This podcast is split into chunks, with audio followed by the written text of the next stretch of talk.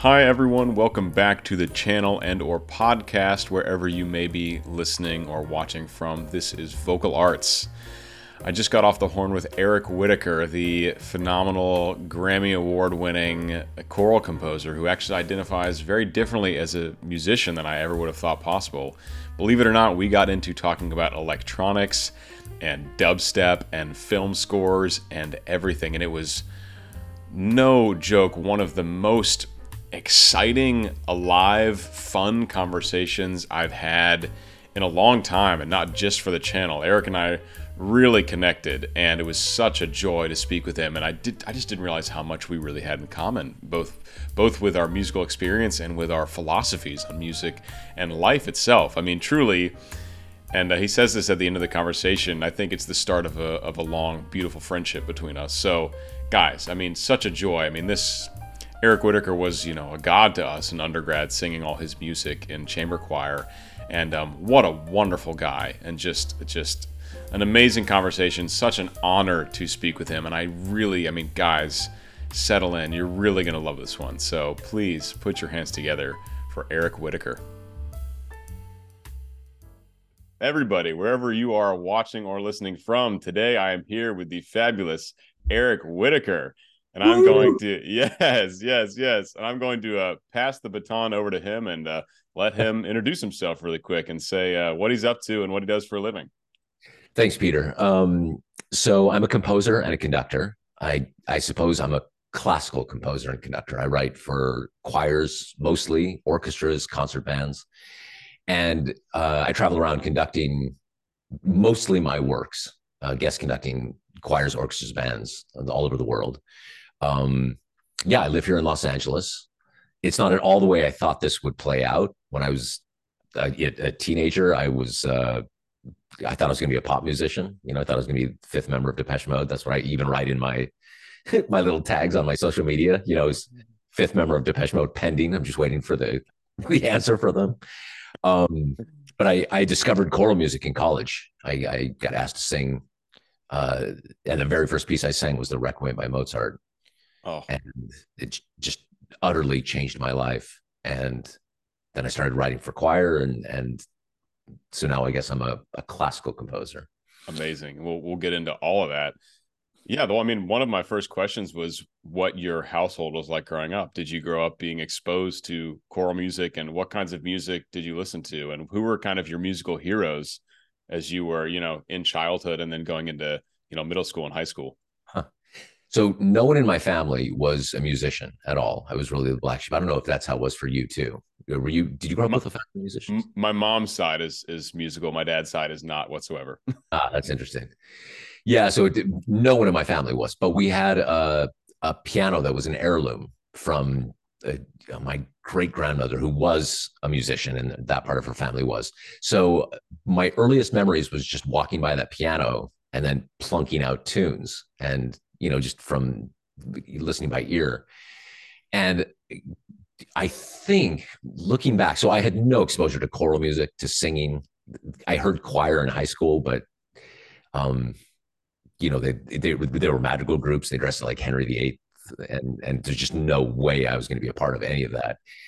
um, and so when I when I really think about the the two things that awakened me, one was film music. I remember I saw Star Wars in the theaters in 1977. I was seven years old. And that and that John Williams orchestral approach is sort of the sound of my childhood. Uh, that plus then when I was 12, 13 years old, I discovered computer music. First, I discovered computers. I had a Commodore 64. Well, I didn't have it. My school had it. And so we would go and we had this little computer club and we would program on it. And then that led me to computer music, which led me to Jean-Michel Jarre and Kraftwerk and Tangerine Dream, all these early synth groups, which led me to Depeche Mode, led me to Pet Shop Boys, led me to Duran Duran, all the 80s pop stuff. Um, so I'd say that those were my two biggest influences growing up. So electronic music was a big part of your development. So big. I mean, I can't, it, I wish you could see what I'm surrounded by here because maybe we can talk about it later. I'm getting ready to kind of go back to my roots and write a piece for choir and strings and lots of electronics. And so I've I've like brought this all back now, and I still, even after doing this for 35 years, classical music, I still think of myself as an electronic artist first. And, and I spend every waking hour from the ages of 14 to 18 in in my bedroom uh, playing synths and drum machines and and making pop songs and film scores without films, basically.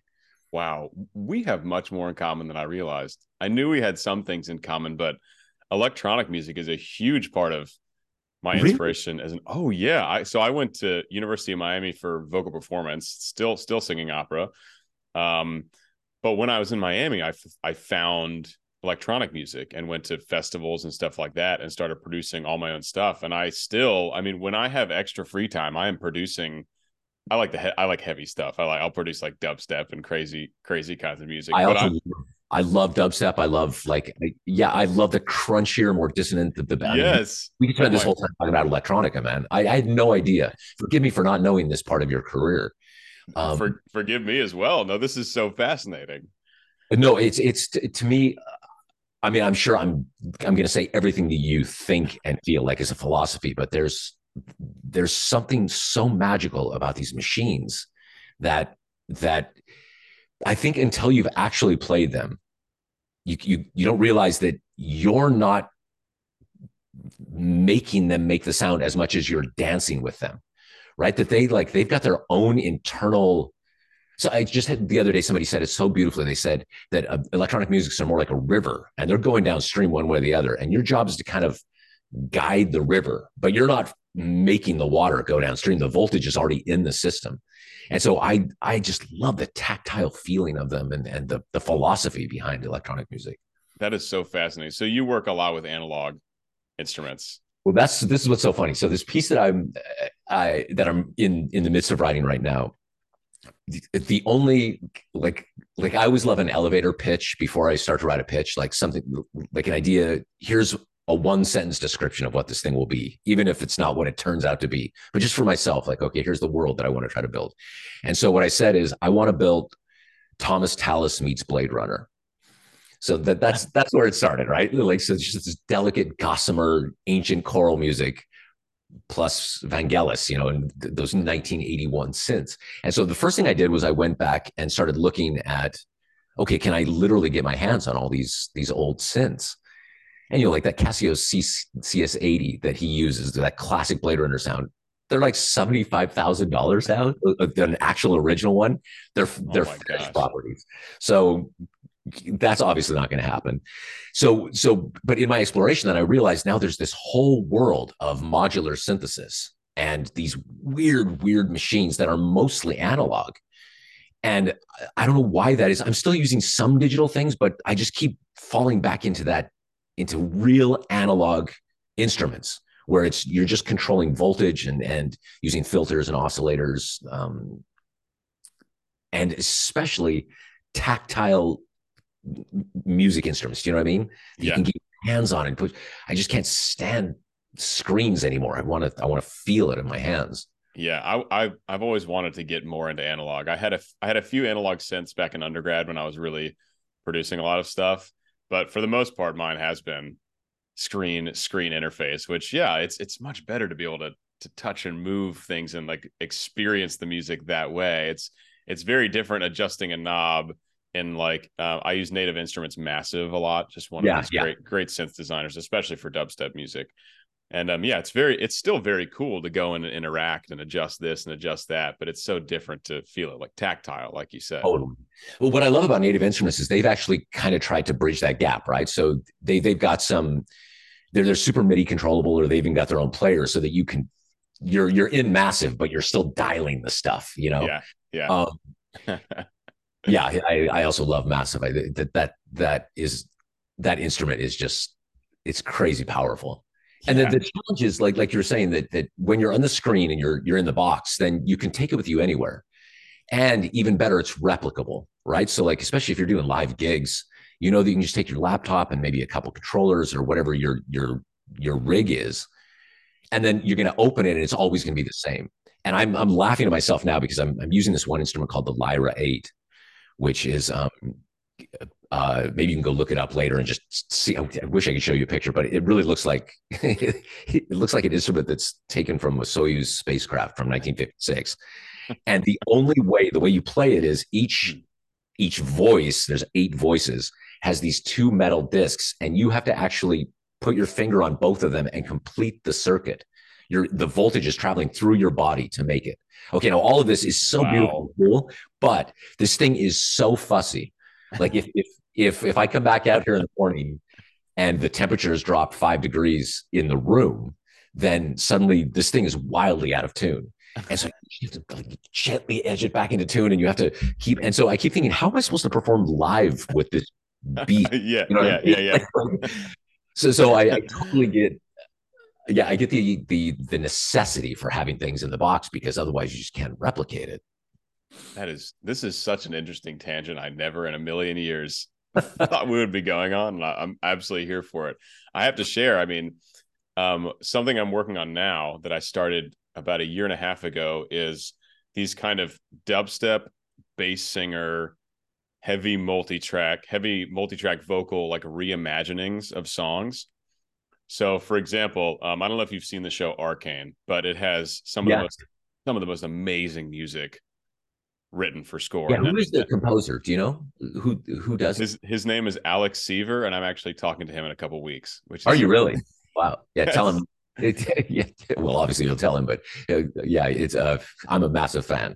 I will tell him that Eric Whitacre himself is a fan as well. and so what I've been doing is is taking these songs, retracking all the vocals with you know heavily multi-track vocals especially with like a bass voice lead because that's what i do and you, you don't hear very much of them in in any any genre outside classical and occasionally occasionally country and and putting like a heavy dubstep spin on all these songs. And it it is like absolutely where my passion is. Like when i have free time i am just in those projects recording and editing um and it's a blast. And it's it's it has like resparked like you're talking about you know 30 years ago getting back into that. For me it's the same way. Like it reinvigorates that love and joy for electronic music that you know, I had, I started, I guess, probably 12, 15 years ago for me at this point. Just amazing I, stuff. I can't wait to go and listen to all this. Are you also writing original songs? You're... I, I have written a lot of original, purely electronic. This this new venture for now is just is just covers. Ah, yeah, and it's I, I, imagine it's exploding on TikTok and Instagram. And well, the and... thing is, I haven't shared hardly any of it yet. I've only shared one song, which if you go to my if you go to my YouTube channel homepage, it is the featured song there, and I and I did a bunch of crowdfunding and shot a very epic professional music video for it and everything. But I have like six or seven more cooking right now. Oh, that is amazing. Okay, yeah. So like first, yeah, like I said, I can't wait to hear this. And second, the thing that you said about like feeling that joy, that's that's what I have now felt going back to the electronics. And I don't I don't know if classical music can be it's so beautiful it's so elegant it's so elevated and it's also so stuffy and exacting i it makes me crazy sometimes and part of my process as a composer now is i rarely even sit at the piano. Like I generally now have a pretty good idea of what things will sound like on the page. So I, I use pencil and paper. And you know, I just sit quietly in a room and then I write it out and I think about it and I draw it out. And then it gets engraved professionally. So it gets turned into, you know, what looks like sheet music. Somebody else does that for me. And then that gets sent over to the group and they rehearse it. And then I show up sometimes months later and I hear it for the first time. And what's gone is the reason I got into music in the first place, which was this idea that you could push into these electronics and immediately have this this sound that's like actually moving your shirt. You know what I mean? Like like it's in your body. You're actually being I, I think I'm being healed by it, by the sounds that are coming back, or I'm working through things emotionally in real time. And I miss that so much. And so so I feel exactly the way you do, which is like I, I feel alive again. I feel it reminds me of, yeah. of how I used to feel when when I was making music. Yeah, just piggybacking off that and sheet music. I mean, so I used to I used to be in an acapella group in undergrad and, and did chamber choir and loved it. Like I love all those things. And I'm currently in a, a group of four bass singers called the Bass Gang. and we started out as purely a cappella, and now we've moved into usually just including um, like drums, eh, but it's heavy. You know, it's heavily multi-tracked. We collaborate from all over the world. It's a it's wow. a cool it's a cool ensemble. But I used to I used to you know write very formal arrangements. All of us did, where you sit down, you write it out, and then you put it, and then you track from there. And now we just go into the booth and record, and you can record what you're feeling, and you can you can sing a phrase and then immediately be like, I don't like that. I'm going to change the way I inflect this and that instead of writing it all on paper and then just kind of trusting what you wrote without getting that real time feedback. Oh, and it's it's been a game changer for the arrangements. They're so much more interesting and they breathe so much more now because they've been made in real time with this input going back and forth between you and the and the and the recording software and you can send and you can send these parts out to the other guys to record that's how we do it. We all make a demo, all the parts we record ourselves, whoever's arranging, and then we send it out to the other guys to record their parts and they send it back. So they get to hear exactly how you wanted something done. Exactly. Yeah, not a not a here's a blueprint, but here's here's the track you're you literally will be performing with. Yes. And then of course, you know, then it becomes a collaboration between you and the other artists. Like maybe they want to do something different with this phrase, but they get a really the ideas are alive. You know, love this. I love this so much. I mean, I, I it's it's funny because writing for sheet music, and you know this now from having done this with the arrangements, it's it's kind of an abstraction. And I have very specific faces in my mind when I'm writing that, you know, like I'm I'm writing for this group of altos. I can see them in my mind. So it's not just alto in a general way, but at the same time, I find that I tend up com- or tend to compose music on paper that is uh, durable, that can withstand lots of different interpretations. Do you know what I mean? Yes. Where it, yes. So it unfolds and blossoms in a way with a choir of 200, with a choir of 10, with a with a choir that's professionals, with a choir that's amateur. Like there's a way of of writing a blueprint so that it can withstand that. And the idea that you go back and say, no, this is exactly what this is, like like making a pop album, right? Or where it's just, you know, you don't go in and you're like, well, okay, I've got this arrangement. Now let's play each of the tracks. You come in and you say, what are we feeling? It does that work with that? No, throw that thing away. Try this. Oh, that's the that's the juice. Throw everything else away. Take that. Build that out. Yeah, it becomes more alive. And then I think what happens is when you listen to the recording of that, it's authentic it hits you in the gut, as opposed to what we do in cl- the classical world, which is you make the thing, it gets recorded in kind of a static way. Then you listen back to a performance of it designed for a concert hall, not designed for here yeah. in, in, your in your ears. And there's a there's always a distance I find in yeah. the, the experience of listening to the recorded music.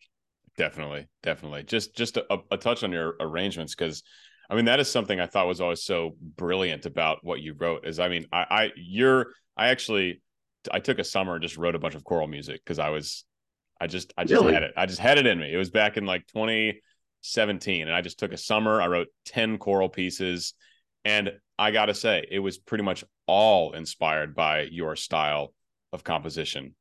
The the harmonies and the the way you put dissonance in there that and, and creating dissonance in a beautiful way and you know other times in a crunchy way that makes you uncomfortable like your use of dissonance is like absolute shining light of the choral world in my opinion thank and, you man. and something i took to heart and and have taken from your compositions is like you said is being able to write for a group that's 10 people professional or amateur to a to you know these 100,000 person virtual choir settings if you're writing you know, super rangy, you know, extremely difficult to perform pieces from like a vocal standpoint, you put, you know, a B flat one at the end. It's like yeah. there just aren't that many people that can sing that piece. Right. And it and it separates and it makes it so that so that amazing music can't go as far as it can, right? So there's this balance you have to strike between doing things that are interesting and complicated, but also making it in a way that a lot of people can appreciate it and perform it and enjoy it. And I think you've really you've really straddled that line perfectly. Thank you, man. That that means so much to me. Um, yeah, it's it's a kind of there's a pragmatism to it, right? That as you're writing, then then I, I find it in a way liberating in terms of composition because I, I you know I have a thousand ideas every day and and I'm always thinking even if I don't have the idea tomorrow I'm going to have a better idea and tomorrow I'll have a better tomorrow I'll be a better composer tomorrow you know tomorrow I'll be one millimeter closer to Stravinsky or Bach. I'll you know, I'll never even get of course though of course it's progress progress every day. You keep thinking you'll be better but the truth is actually no.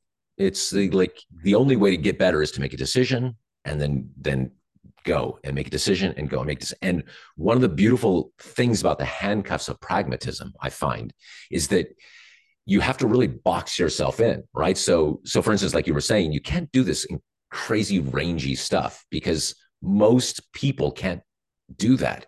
So then you have to really start to think, okay, I can only use this this thing here, which actually, from a compositional point of view, is liberating, right? Because then it it it now you've only got four colors on your palette. You can't just do whatever.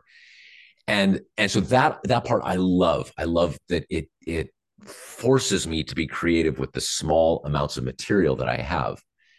And I think that's partly where I landed on my approach to writing those dissonant chords that you talk about, which is that um, I found for myself early on that I I didn't have the ear or the ability to just leap into the center of some crazy cluster chord. You know, if I had to sing the fourth, the sharp four of something in like this, I just couldn't do it. I couldn't hear it. but if if I was singing a note with someone else, and then all I had to do was just hold on to my note for dear life, and somebody else moved a half step down, and then suddenly we're in the middle of this, that I could do. That even I could pull that off. I mean, I'm not I'm not a great singer, and so that developed i sort of developed this technique then of finding really complex shimmery harmonies that that most people could could do and i think that's part of the reason that that became my signature sound is because then lots of people try it you know as as opposed to pieces where it's just like i i think a conductor might look at it and say we can't do this this is you know what i mean there's no way we're going to sing a 10 part chord yeah absolutely. No, eh, yeah, totally. Everything you just said, 100%. It is, it's complex. The sounds are complex sounding, but you have made them performable. Yeah, which is, it, thank you. Thank you. Thank you. I, I, feel like I've, sometimes I get closer than, than other times. So sometimes I think is going to be very performable. Like, oh yeah, this is, this will be fine. And then I get it up in front of a good choir or something to realize, oh hell, this is just badly written. Just it's. I always have this thing for myself.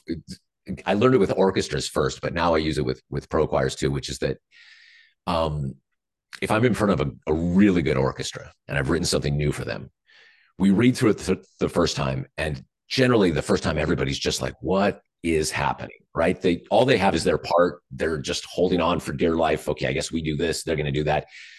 The second time, then everybody has a general idea. Okay, this is what we're trying to make. Yep, we feel. By the third time, if it doesn't matter what the piece is, if the orchestra is still struggling by the third time through, it's your problem, not their problem. Like, like you've really written some. There's refining to be done, but I think even really complex, difficult pieces, a, an orchestra or a very good professional choir, by the third time through, they, they, they're going to be able to give you a pretty good idea of what's on the page. Yeah. It's a very humbling moment for a composer when you're like, oh no, oh, no. I really thought that would work. And that that doesn't work.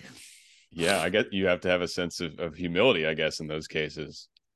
Yeah, I, will tell you the the one thing that I I learned. It took me a long time to to learn this because I'd watched conductors, both orchestral and and, and choral, who um it's not that they were tyrants, but they approached from a place of leadership that was, I am the ultimate authority on the stage here. And I don't, I don't know if I was ever that arrogant, but I definitely never let my guard down to be to say something like, "Oh boy, this doesn't work," or "I don't know what I'm doing in this mm-hmm. place."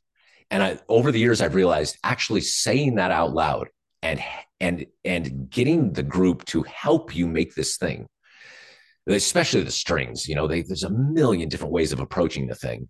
And so I just always defer to them. How would you get this sound? Well, how about we do this? Yes. And then once they're allies, then it's it's not you leading them anymore. It's everybody sort of like, mm-hmm. okay, let's build this mountain. Come on, let's make this thing together. And it's it's that kind of it's it's a kind of humility in service of making something bigger than all of us on the stage. Yeah. And then that's that that's that live that breathing life into a piece that we were talking about earlier. Once it once it becomes a collaboration between you who's yes. created it and the people that are actually performing it. That's it. And that's the best feeling in the world, right? Where where you're you're standing in front of them, but you realize actually they've taken this into their hearts and yeah. into their, their souls. And it's like, oh, they own this piece. They're make they're making this happen. And then then as a conductor, you're just surfing at that point. just gently. I always laugh because uh, I'll, I'll see YouTube comments over videos where you know I'm conducting, and people will say like, "This guy has no idea what he's doing," or "He's impossible to follow." And I always want to say, I wish you could stand where I'm standing and realize they don't need this right now. They that this group actually is doing all of that on their own.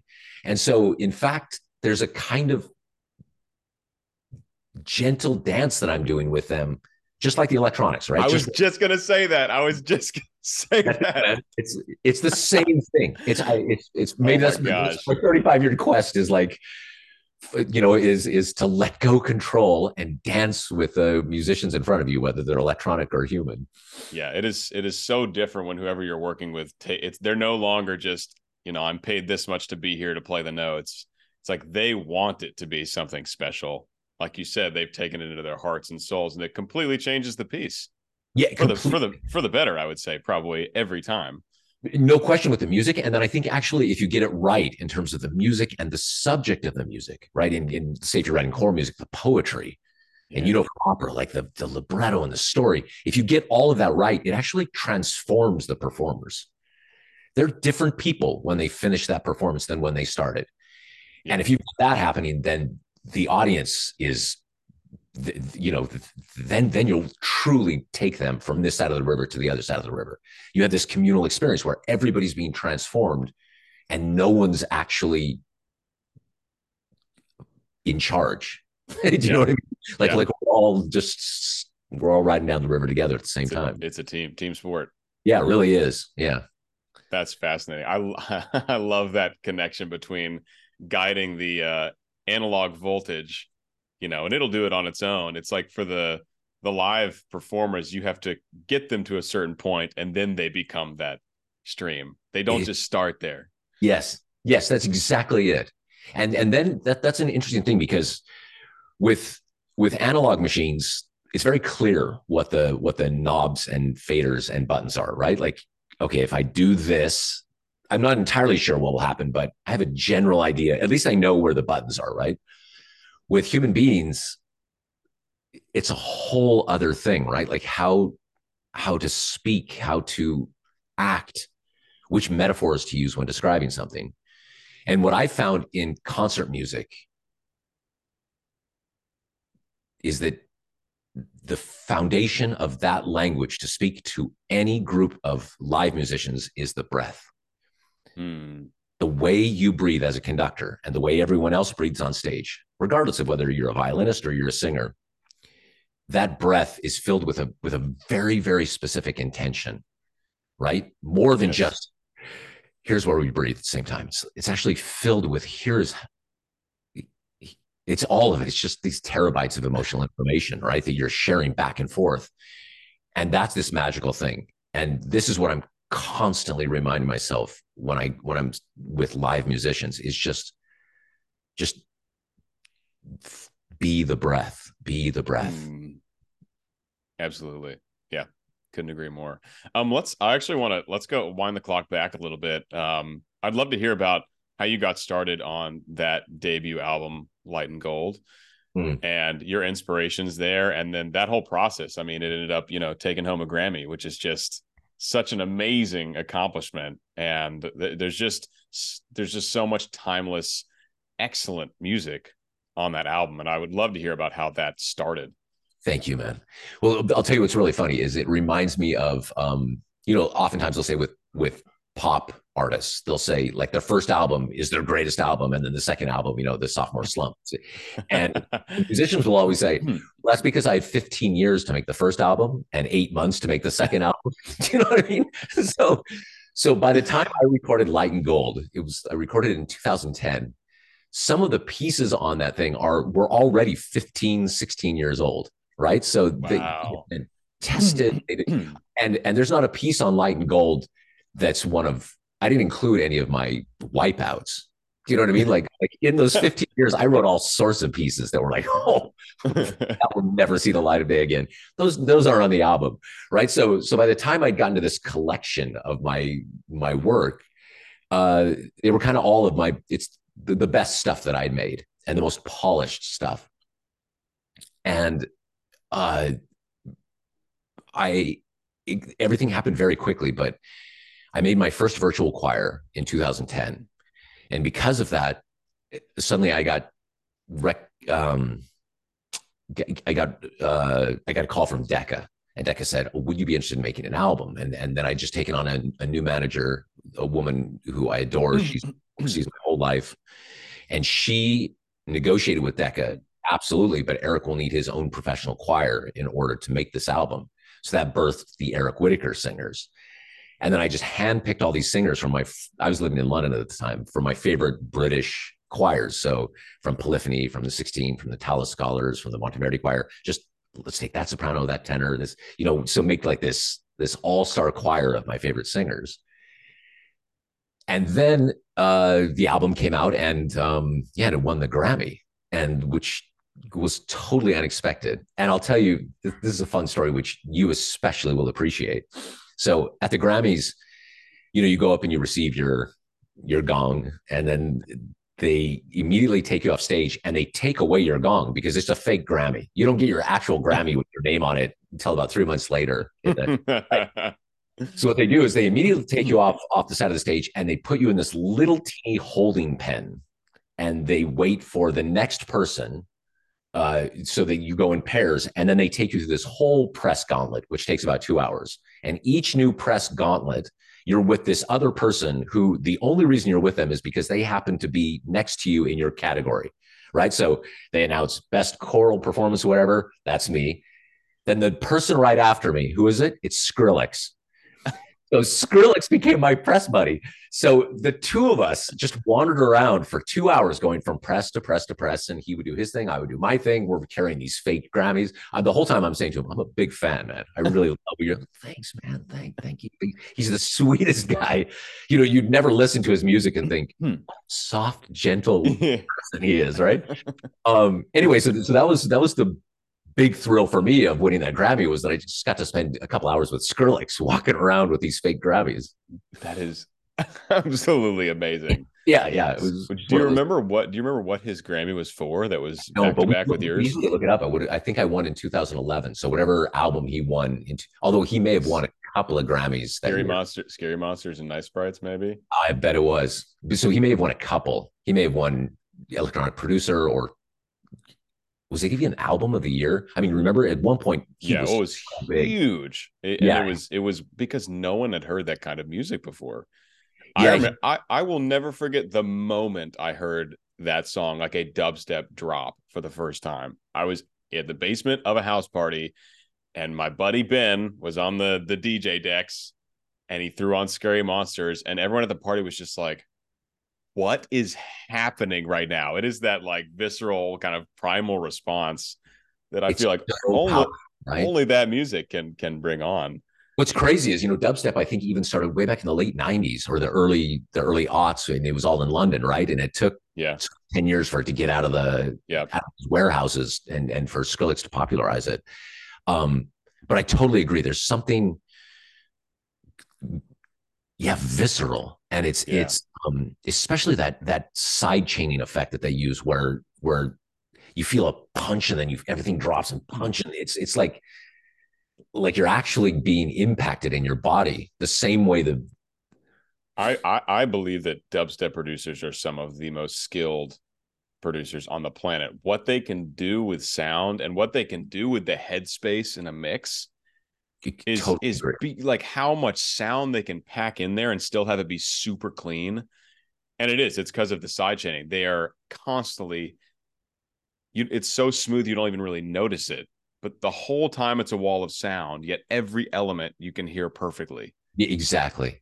I, I remember the first time that I, it was right around that time that I was hearing dubstep and even more than say 90s house or or trance or you know whatever that early EDM stuff was, even in the aughts. I remember hearing dubstep and thinking, oh, for the first time, people are playing the speakers like instruments. They're not using them as a way to, to have music that they made come through into your house.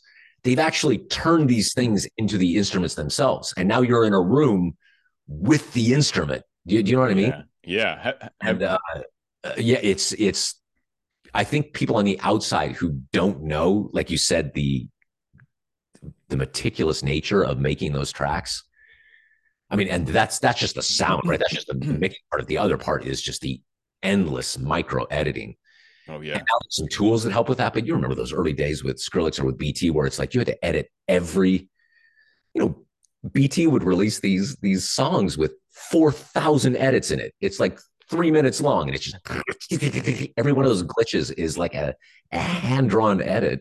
Yeah, yeah. I remember. I think my my first song I ever made was about 10, 10 or eleven years ago and even since then it's come the software has come a long long way. Yeah and then and and now you can hear people who just have the software right? And are like glitch you know glitch you know. And so, so yeah then it'll be curious i'll be curious to see what happens. How do people then break those machines right? Like how yeah. do people those little glitch machines? And then what's the next version of what's coming? Yeah we'll see we'll see. Um have you ever been to like a proper dubstep show with the giant speakers and the bass just like flooding your whole system? The closest I've come was a, a concert at Coachella that I saw yeah. where it was so it was outside and it was hot even at night, but it was the loudest thing I've ever heard in my life. Do you know what I mean? It is and, an experience. Yeah, it's actually like like shaking your body where yeah. where yeah, it's actually shaking your teeth. You know, it's mm. that that loud. And I had massive like earplugs like this so that I could feel as much in my body as possible without blowing out my ears. Exactly. Um, yeah, that's the closest I've come. What I always wanted to do though was hear it inside, like a. Yeah, I had this dream of being in a, a Berlin sort of like basement warehousey looking thing with with that sort of screen tech, you know, where it's just getting the flashy lights and weird projections and and like at some point you're just having an out of body experience because of the the sensory overload. Yes. Would highly recommend. It is it is 10 out of 10 this. well you oh, yeah yeah. play these things now as as a producer. I i never played festivals. That was part of my big dream once upon a time uh, before i kind of shifted back towards opera and all these other musical endeavors. But i very much wanted to be like a festival dj producer for a long time. But i've been to a number of festivals and countless shows inside with the you know 150,000 volt speakers and it is absolutely unreal. I'll never forget there's this one, I mean there's so many amazing memories, but there's this one experience and I was hearing this artist called Excision who's currently the biggest dubstep artist in the world. And this is before he got really really famous. This is probably back in 2015 and he came to a little 600 person venue in Charlottesville, Virginia where I grew up and brought his whole sound system in that little 600 person theater. And there was this one moment when he started a subwoofer below below hearing spectrum and you could you could feel it before you could hear anything. You're just like what is happening in my body? And then eventually it got up to like waves were probably 30 feet long you know what i mean? It's probably like, yeah. like an actual earthquake. It was un- you could feel your body started to move and the hair standing up on like your legs before you could hear anything. And then it got up and like 30 hertz and you could just start to hear it. Oh it was God. it was the it was like you know an invisible force right? Yeah, it was just right. moving your body. It was absolutely i'll never forget that moment. Uh, that, that was incredible. it's inspiring. It's really inspiring. I would think man I mean, you must have had this thought but you know these days there's so many djs there's so many producers and everybody's looking for a way to kind of stand out in a way to to take it to the the next level to personalize the experience. I mean what better way to do that than you up there spinning and producing and singing at the same time with a real voice i mean that could be monstrous. It could be really interesting to take people on that journey. Well, and, thank you so much. I mean i mean i i i believe you know patting myself on the back that some of the music I'm making now is very interesting stuff because I do on some of the tracks I do put a little of the operatic singing in there. So it's bass vocals, but of course, you know, stacked harmonies, the dubstep. Occasionally, I'll throw an operatic line in there, or or like a, you know, to make even just maybe to add some atmosphere. Like you hear this like bassy vibrato happening, you know, in the distance, and you're like, it just adds kind of like a spooky element to it almost. Man, I just I would imagine like and some live looping, and you know, so you could you could loop yourself, and like you said, you could I'll bet you can sing in all different styles. So you can like activate the the operatic style and then yeah. sing in other things and just just have that be like this part of your toolkit would be completely unique. I don't think I've I can't think of a single time I've seen that set of skills all in one place. Well, I really appreciate that and, and the encouragement. That'll it'll keep the fire under my under me for uh, keeping this music going. It's, oh, yeah, man, I'll, I'll, be in line for your first show. I'll, amazing. Yeah, I'll, I'll, have to send you some of the stuff I'm working on. Please um, do. I'd love to hear all of it. Awesome, amazing. This is this is so again. This is just the, the I just never envisioned the conversation going this way, and I'm so glad it did. I'll, I'll tell you what I find interesting. I don't know if you've experienced this, but more and more, I can look back on on my life. I'm 50 almost 54 now. So I can look back now with a little bit of perspective and I can say, actually, it's this, this odd thing where you start to do a thing and you have no idea where this is going. But the, just the simple act of starting a thing opens up these doors and these paths that you, that you never could have imagined, right? Yeah. So even that you just, I don't know when you started it, but you started a YouTube channel. Yeah. And you're doing interviews and you're just reaching out to people like, oh, let's try this, let's try this, let's try this and you just never know what door will be opened right? Yeah. from simple act of i'll try a thing. Let's yeah. see where it takes me. Well it sounds like this is your mentality too and you you mentioned something earlier about it. I mean you have to take action to make uh, things happen. sadly sadly it's true. It's the only way. Yeah i yeah. I laugh at myself all the time where i'm like how do how do I get an orchestral piece played? What do you have to do? Well, you have to write a piece for orchestra. That's actually how this works. you know what I mean? Like you yeah. gotta start there. You gotta like, uh, and so yeah, I'm, I'm a I'm a big believer of that. And so even with this, with the electronic stuff, I've also got like some. I'm doing a bunch of cassette tape loopy stuff now too. So I find the sounds that I'm in love with on on TikTok or on YouTube, and just just going down the rabbit hole. And, ooh, I really like that. I'll bookmark that. I, ooh, I really like that little clip, that little thing.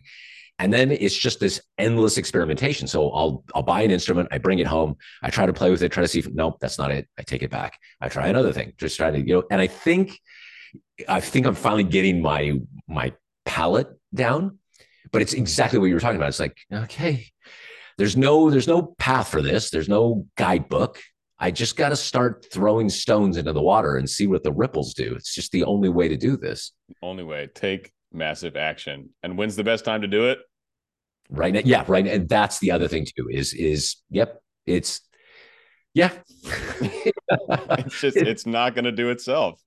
no, but what's funny is all of that is so it's it's so clear to say it that way. And then when yeah. you're in the midst of self-doubt and and and you know all that emotional frustration and and being overwhelmed by the thing that you want to make and not knowing how to make it it's very easy to get paralyzed i oh, find. absolutely. Absolutely. and so so i know for myself what i've done is i've hacked my own brain because i know that i have a lot of times where i've got this cloud of indecision around me and just feel that gravity of it. And then every now and then i have no idea why there'll just be a, a break in the clouds sunlight.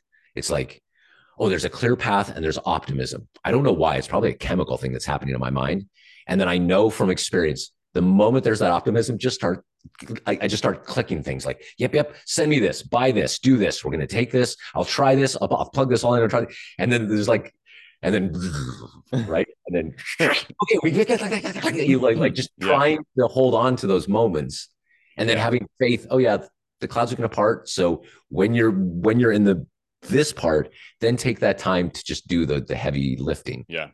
It's right? also it's also great, I think, to commit commit to things when you are in that peak state, when you're like, I'm here for it, I'm ready to go. Because if you if you don't commit to things in that state, you're not going to do it when the cloud cover's there.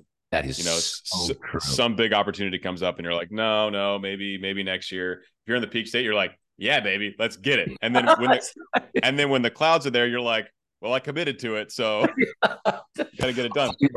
My half baked California theory about that all of is is that that it's actually the big mind that knows you need to do this thing in order to grow. And your small mind, the mind that's controlling all of this, is afraid and scared and wants to protect its sense of self. And it's not going to do this. And every now and then, the big mind gets a little daylight and then forces you to commit, knowing that, well, now you're screwed, little mind. I can't have the dialogue with you directly because you won't listen to this. So, what we're going to do is we're just going to do this months long workaround to just help polish the roughness of the stone that is you in the middle of this river. That's my California uh, theory about this. I, I'm right there with you. Listen, I think we have eight more hours of conversation left to explore. I, I would love to have you back on at some point and we can continue. I'd love it. I'd also love to. We should just hang out in person sometime. Where are you in Florida still? I'm in. I'm in Phoenix. Oh, you're in Phoenix. Yeah, so I'm just a few hours from LA. Yeah. Anytime you come over, please let me know. Um, I will. That'd be that'd be awesome. Yeah, well, we'll, we'll get a long lunch and, and just continue the conversation. And in the meantime, please send me anything. Uh, that, I will. That, yeah, this this voice plus electronic plus orchestra is like I'm all about it, and it's so interesting that you're you're on that you're on that path as well, and really interested in that right now. Yeah, I think it's a fine a final fusing of it, right? There's the like the the so long classical music has tried to hold back the dam of what is actually happening. I think this all yeah. the time. Every time I, I go and see a, an opera or something, it's like it's beautiful and this the staging is beautiful and I love it. But you also have to acknowledge that people now can just fire up Netflix and have the most extraordinary visuals in the history of cinema right there on their little laptop. Mm. Yeah. So it's not that opera should go away, but opera needs to acknowledge that actually their audience has a very rich and facile and tactile and um, varied visual language now. That it yeah. doesn't have to just be static like this. You can actually you can speak in a lot of different visual languages or yeah. musical languages to an audience. Yeah. No, opera, opera, it does need to find a way forward. It's an amazing art form, and you know the mo- the most amazing thing for me, and is how I sell people on it, is the unamplified voices with orchestra. It's Just like it's unbelievable. Like superhuman. Yep, absolutely amazing. So, and that's something that you you have to be there for, which is what's so difficult about opera because you can't capture the size of a voice in recording, no matter what. You just no, exactly the opposite, right? You you actually get you you compress it down so that it's yeah. it's part of the same little world. Yes. It's only when you actually see 70 people in the pit and then you're like, oh my God, how's that? Wait a second. yeah, yeah there's there's 3,000 people in this house and I can yeah. hear them clear as a bell. Yeah. I totally agree. So there there I, I'm always thinking, you know, trying to figure out what because I love opera. I think it's amazing. I think it's it'll be a tough path to kind of figure out and and yeah, compete with these amazing things on Netflix that are so readily available.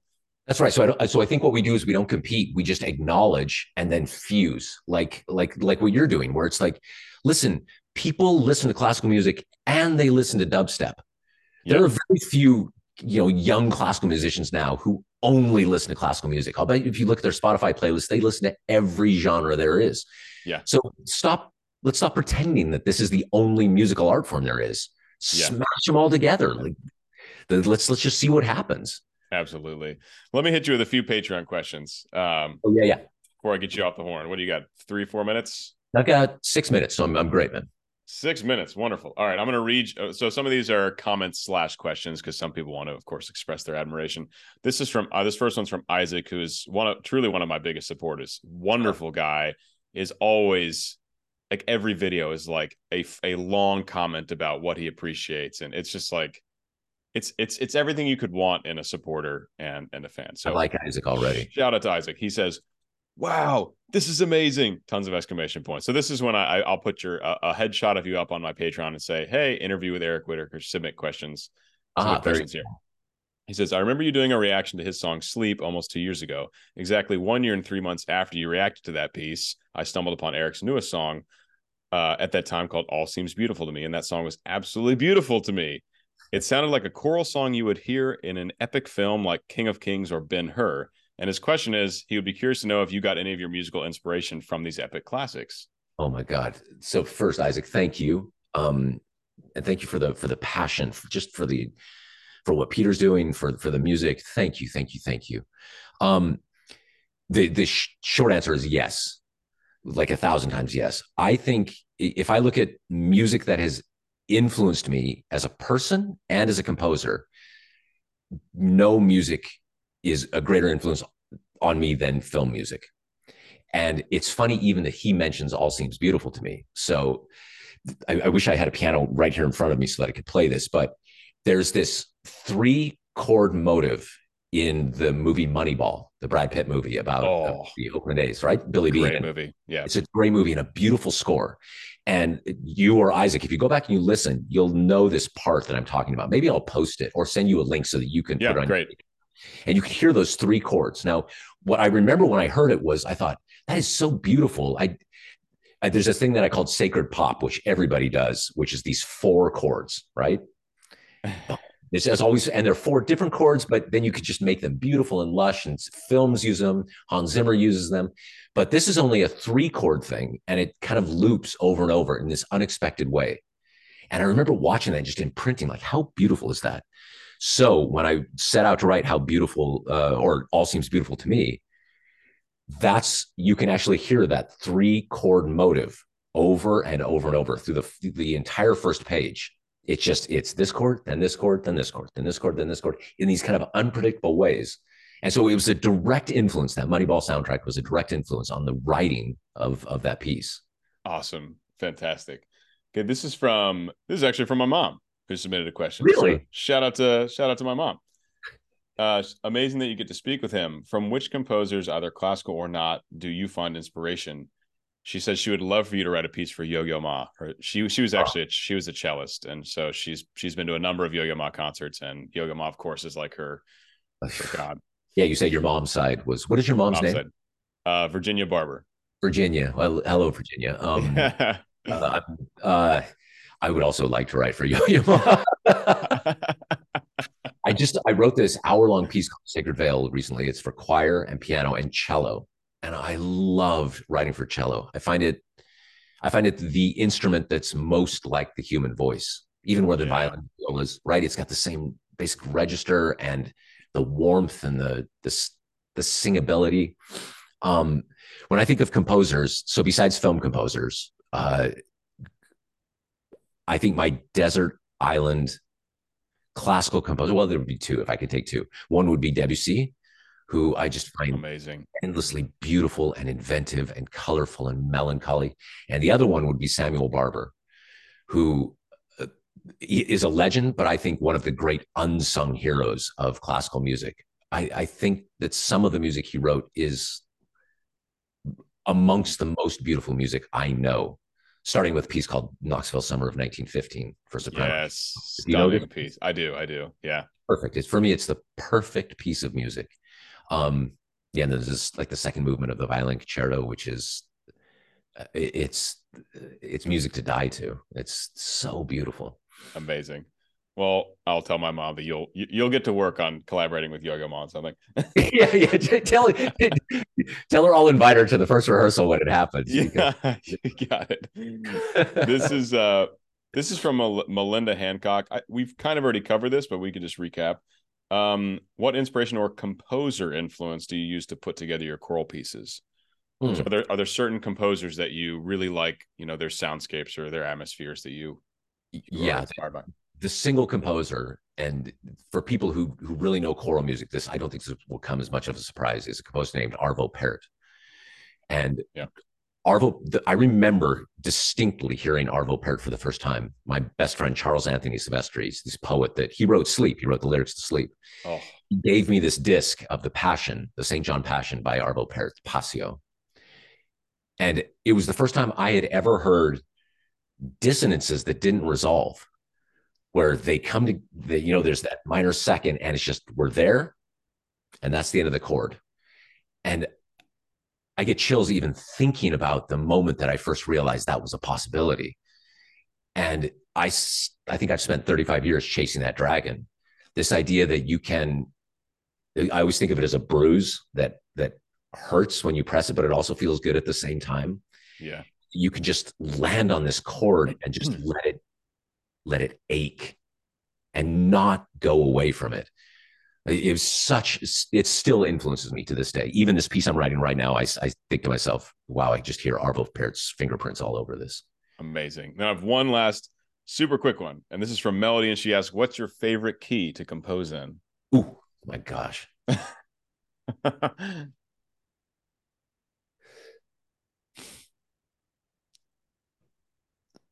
it's it's an interesting question. I think like if I did just choose a key, I probably would choose D flat major or B flat minor. It's relative, major and minor. First for singers and even for strings, it's just so warm and rich and chocolatey, and it's it's it's somehow tunes super well, and it's got my favorite thing about music and frankly life, which is this this glimmer of optimism and then this deep river of melancholy at the same time. Like mm. just I that's D flat to me. I always love I always love the low C sharp at the end of Lux. Always love singing yeah, right. That. Always love singing that one in undergrad. Yeah, you've got the perfect voice for it. um yeah, that's that's it. That's an exact that's a perfect example of, of that key, right? Is that when it switches at the end to C sharp major, but basically D flat major. Yeah and then it's got that thing it's it's feels like it's glowing it's warm but it's also just deeply melancholic and and achy. Yeah. Amazing. Awesome. what a great life we have isn't it? Don't you it is and i try I, and i try to be i'm actively working to just be grateful grateful grateful grateful grateful every day as much as possible because you're absolutely right. Eric this has been such a joy. Wow. Yeah, for me too, man. It's great to meet you, Peter, and thanks, thanks again for reaching out to me. Um, I, I, I think this is the the start of a beautiful friendship. I do too, man. Thank you so much. I can't wait to share this with all, especially my friends from undergrad. We because we all sang your music together so much in those undergrad choirs. And uh, this, I, you, not to interrupt you, but this is one of the more surreal things now about my life is that I'm having a conversation with you, like you're a fully functioning artist and adult, and and then you you say like you know, all of the, like, like you're, you. I feel simpatico with you. And, and then at the same time, you're like, I can't wait to tell all my friends because when we were all young, we sang pieces that were already 20 years old. you know what I mean? It's, it's, it's so surreal. Like, oh, that's right. This, this wheel of time is just turning and turning and turning. Yeah. Yeah.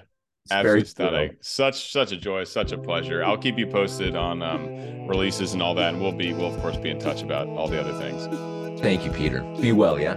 Hey, take care. Take care, man.